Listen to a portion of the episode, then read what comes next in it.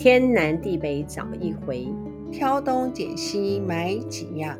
今天是二零二一年三月十三号，我是茉莉，我是 Judy，大家好，大家好。刚刚 Judy 跟我讲说，会破产的不只是健保，还有其他的，我们的国民健康。虽然跟我们比较没有关系，但是跟我们的下一代有关系。究竟是说营养午餐最近有凤梨事件，我是看到一个报道，其实也蛮压抑的，因为他提到我们因为有凤梨外销，就是受到阻碍嘛，对不对？可是报道也说啊，十成的凤梨里面有九成是我们自己，只要出口一成就好。是，所以有些议题可能就是假议题。其实我们有时候看到果农跟那些农民真的很辛苦，嗯，动不动就高利菜减价。为什么？今天电视又写两颗五块，耶，哦，真的他们真的很可怜。不过在哪边卖的两颗五块？在产地还是在菜市场？哦、呃，应该是产地附近的菜市场。菜市场，产地附近的菜市场才可能卖那么便宜啦。嗯、你看我们在南崁菜市场。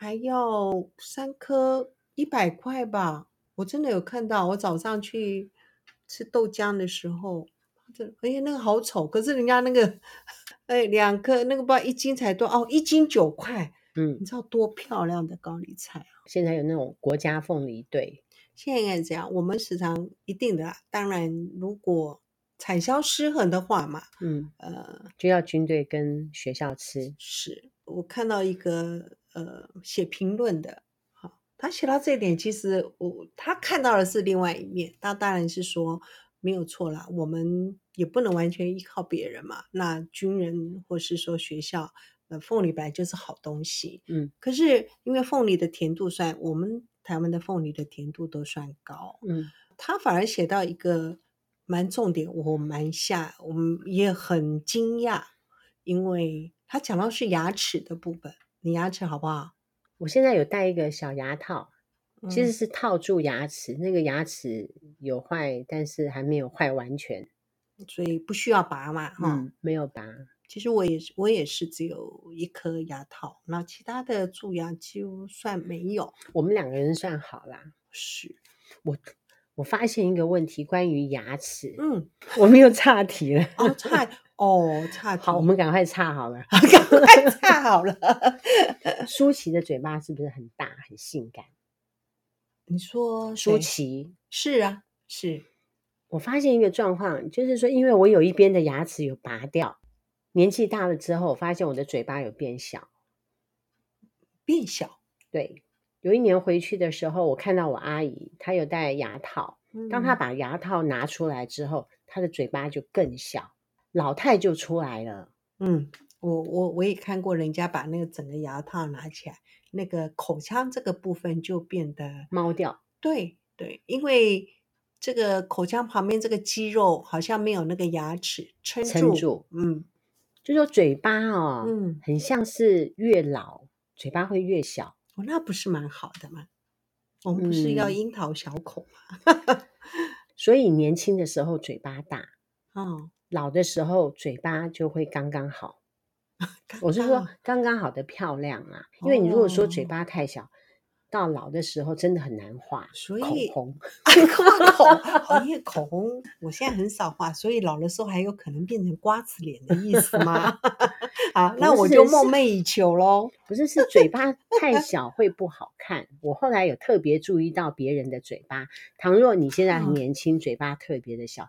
你看啊，等到老的时候啊，就会嘴巴小到一个、嗯、看起来很老。好，擦完了，岔完了，讲牙齿哦，讲牙齿哦，因为它有一个研，呃，有个数据我看了哦，其实实在是很担心。嗯，真的，我们的健保真的是 岌岌可危。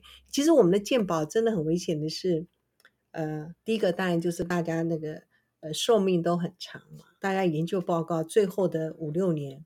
会卧床啊，嗯，那个要花很多健保费，嗯、然后又少子化，嗯，他讲到一个重点呢一一个数据，哇，我真是吓坏了。他说我们台湾哦，三到四岁的小孩子，嗯，平均的蛀牙的颗数，我、嗯、因为我我看了很惊讶，所以我给他看了记，就马上就记了，说二点七三颗，好多哎、欸，然后就是三到四岁就那么多颗，为什么？其实它是乳牙嘛，他不刷牙吗？哎，我也不知道。妈妈也会帮他刷牙，可是像我们小的时候，是就我都不记得我妈妈有帮我刷牙。三到四岁，我妈妈还在。我在想是。好像现代人吃甜食的机会实在太多，可是我们每一次在卖糖果的时候，哈、嗯，都卖的不好。大部分是卖蛋糕的部分销路才比较好。会不会是三四岁的小朋友，妈妈时常给他吃这样子的糕点，绵密嘛，好入口？我想有可能，嗯，他在讲是说二点七三颗，嗯，他是说呃小孩子，我们小孩子的蛀牙率啊是接近百分之八十。什么什么 蛀牙？蛀牙就是说每个人都不管几颗，我在讲的是说三到四岁，他蛀牙的颗数平均是二点七三，而，世界卫生组织的标准是要在零点五颗以下。那全世界的标准是很低，只有我们台湾高吗？哦，因为他那篇报道并没有讲到其他国家如何，可是我们的确离那个标准的距离实在是差距太大了。嗯，然后呃，小孩子有蛀牙的那个平均是百分之七十九点多，就是几乎是八成。十四岁以下的小朋友有五成都是有蛀牙的。为什么哈？现在的牙膏不是各式各样牙膏都有吗？然后还有各式各样的好牙刷，嗯、还有冲牙机，是啊，还有电动牙刷。可是蛀牙子的比例怎么那么高啊？不懂。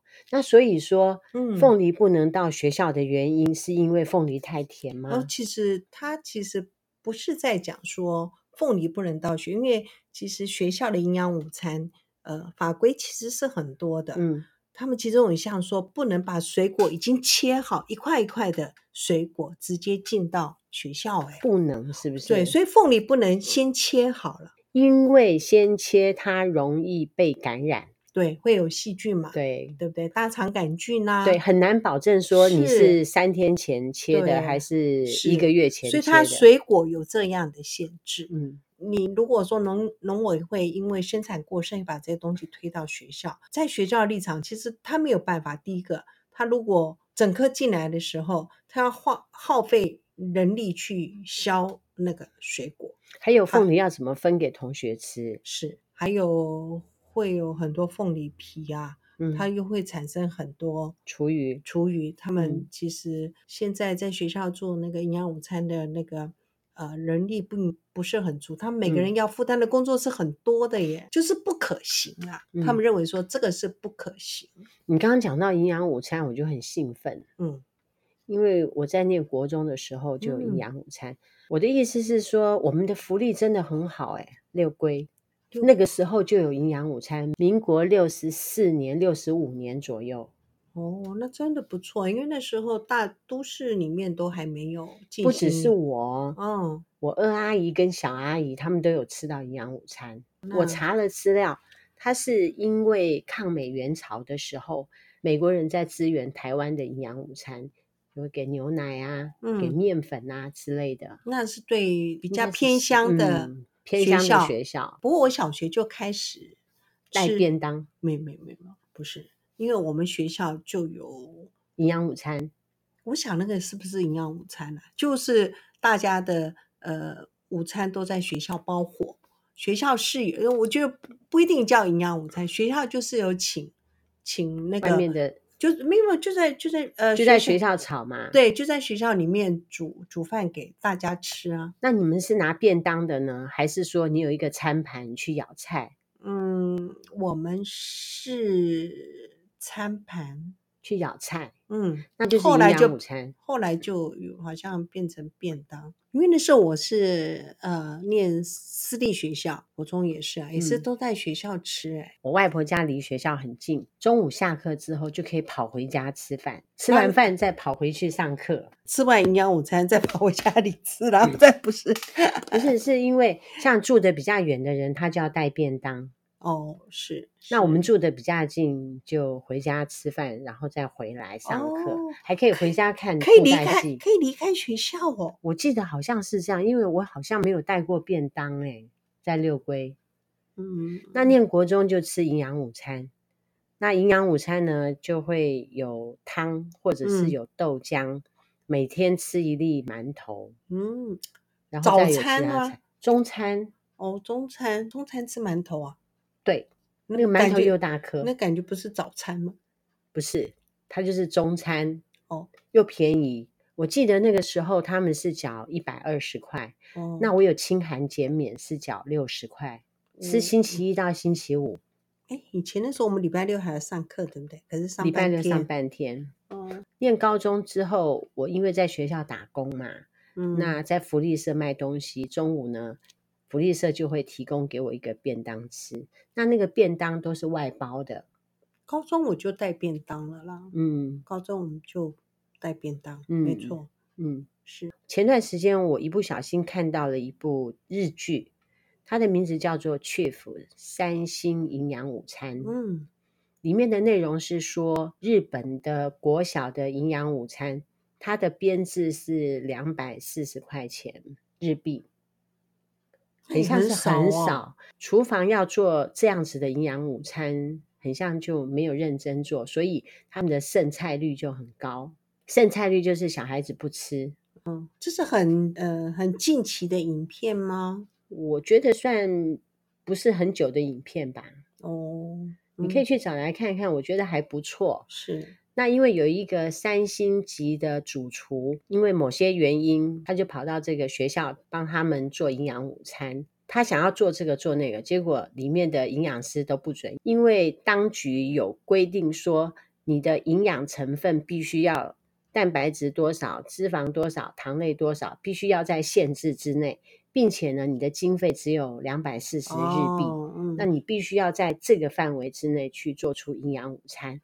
那位厨师呢，就要想尽办法在那样子的框架之下，嗯，做出小孩子吃了不会有剩菜的那种营养午餐，嗯，挺有趣的，讲了很多料理的过程啊之类的。哦，当然，它是重点是料理过程。如果说你讲到日本嘛。他那篇报道还有讲说，日本跟韩国其实他们很早就有关于好像营养午餐法，对他们这个部分其实限制，呃，而且很早就立法了，嗯嗯，而且听说比我们台湾都早了五六十年呢，嗯嗯嗯，然后我们台湾其实是有起草这个这个法，可是听说在立法院躺了三十七年，真的，然后二零一七年呢，好不容易。已经不知道进入可能一读还是什么，可是经过四年了，嗯，听说还是没有通过，没有对，还没有继续有下文。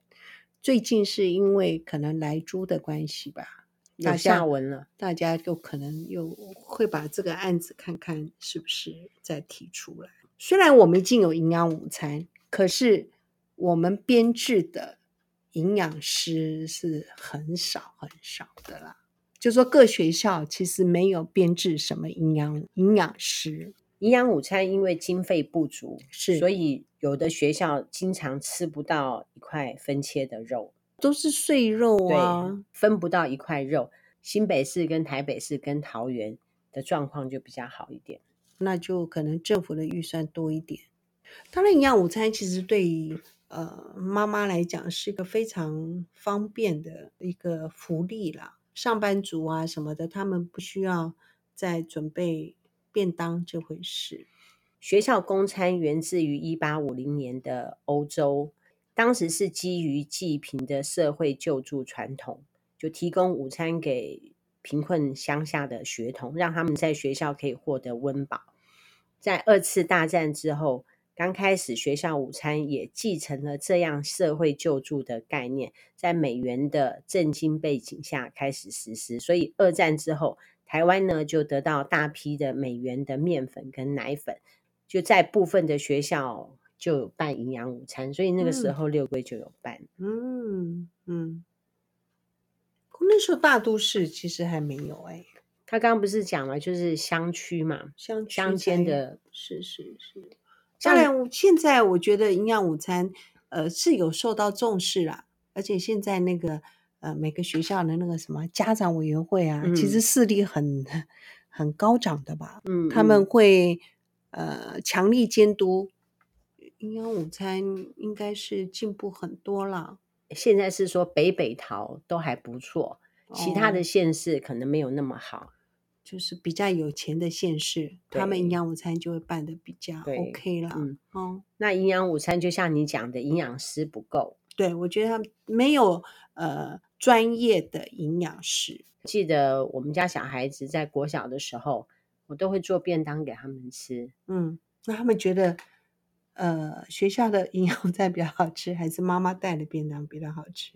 当然是妈妈带的比较好吃了。嗯，后来我因为工作。我才没有做，否则我都是帮小孩子带便当。你的带便当是中午送去学校，还是说真的是前一个晚上做的便当，然后它冰到冰箱，隔天再进再蒸笼蒸出来的便当？那不同，那不一样哦。我送到学校去的便当，那一定会比 学校的营养午餐好吃。因为不是每个妈妈这中午时间能够送便当的，所以就是说我没有工作的时候，呃、我就早上就会帮小孩子准备便当，是然后送到学校去给小孩子吃。工作了之后呢，就很忙了，嗯，就越来越忙。营养午餐是个好的社会福利政策啦，嗯，也只能这样讲。我是觉得学校有营养午餐挺好的。我们那个有机蔬菜啊，有被柯批看上。怎么说？你忘了吗？柯批到桃园吧，有吃到我们的有机蔬菜。我们的有机蔬菜有入驻到学校。哦哦，是是是，没错没错。柯皮吃到之后呢，就希望我们的有机蔬菜也能够到台北去。哦。